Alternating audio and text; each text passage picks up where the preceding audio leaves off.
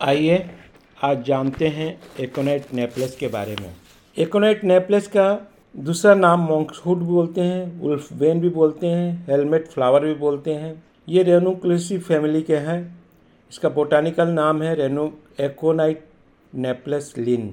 इसमें इसके जो प्लांट के पूरे होल प्लांट, इंक्लूडिंग रूट को यूज़ किया जाता है। दवा बताते समय फार्मेसी में ड्रग अंडर क्लास वन के बनता है। इस रोगी को कैसे पहचानेंगे? इसकी बनावट कैसी होती है रोगी की? शारीरिक रूप से बहुत मज़बूत रहेगा, अचानक वो हिंसक रूप में तीव्र हो जाता है, उसके दर्द काफ़ी हठात हो जाता है। यह आमतौर पर युवा व्यक्तियों, विशेष रूप से अपने व्यवसाय में हाथ पैर जो नहीं हिलाते हैं, आलसी रहते हैं। वायुमंडल के परिवर्तन से थोड़े से चेंज ऑफ़ वेदर में तुरंत उनके तबीयत खराब हो जाते हैं। उनके आँख और बाल एकदम काले काले होते हैं, मांसपेशी एकदम पूरा कठोर होती है, तुलतुले रहते हैं, सुदृढ़ रहते हैं और कठोर रहते हैं। इसके मानसिक जनरल कैसा होता है? बहुत ज़्यादा स्नाविक उत्तेजना के साथ मन में बहुत भय और चिंता घर से बाहर जाने से डरता है। वह उत्तेजना और आभास भीड़ में जाने के लिए इतना डरता है, सड़क पार करने से भी डर लगता है। चेहरे में भय, अभिव्यक्ति डर के वजह से जीवन कष्टपूर्ण हो जाना। उसे यकीन हो जाता है कि उसकी बीमारी उसकी जान ले लेगी। यहाँ तक कि उसे मरने के दिन की भविष्यवाणी भी कर देता है। गर्भावस्था के दौरान मौत का डर, बेचैन और उत्कंठित रहता है।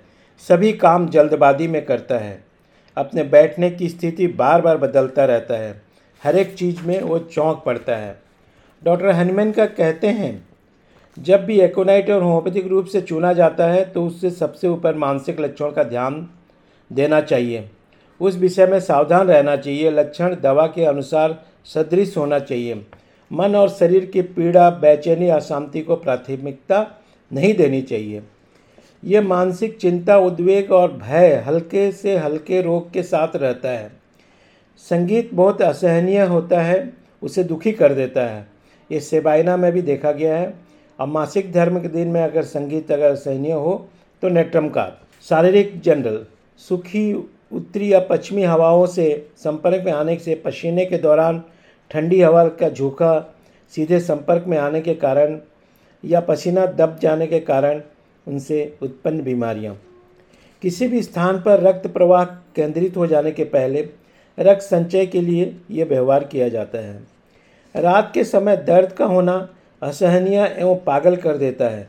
ये बहुत बेचैन हो जाता है। महिलाओं में क्या देखना है? महिलाओं में रक्तपूर्ण शरीर वाली युवा लड़कियों, अस्वाभाविक मासिक का बंद हो जाना। भय के बाद मासिक धर्म का रुक जाना।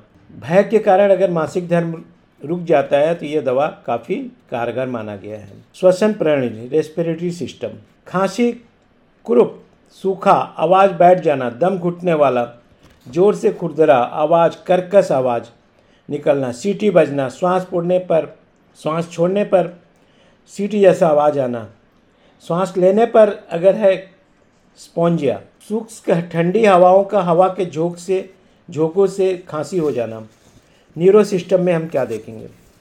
लेट कर उठने पर लाल चेहरा, मुर्दे की तरफ़ पीला हो जाता है। यह रोगी बेहोश हो जाता है, सिर चकरा जाता है और गिर जाता है। उठने में भय लगता है।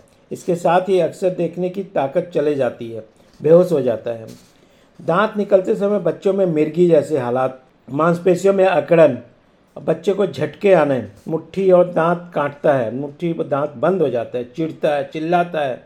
सूखी हंडी, हवा या हवा के झोंकों की हवा लग जाने के कारण प्रचंड बीमार। बुखार में त्वचा एकदम शुष्क रहता है, गर्म रहता है, मुखमंडल लाल पीला, लाल पराक्रम से होता है। जलन के साथ बड़ी मात्रा में ठंडा पानी पीने के लिए प्यास लगना। बहुत ही स्नाविक व्याकुलता अनिश्चितता कष्ट के मारे तड़पना, शाम के समय नींद आने के समय व्याकुलता एकदम असहनीय हो जाता है। एकोनाइट को कभी भी केवल बुखार को नियंत्रित करने के लिए प्रयोग नहीं करना चाहिए। इस काम के लिए कभी दूसरी दवा के साथ पर्याक्रम से इसका प्रयोग नहीं करना चाहिए। अगर एकोनाइट का रोगी है तो कभी किसी दूसरी दवाई की अवस्था नहीं है। एकोनाइट उस रोगी के मामले में ठीक कर देगा।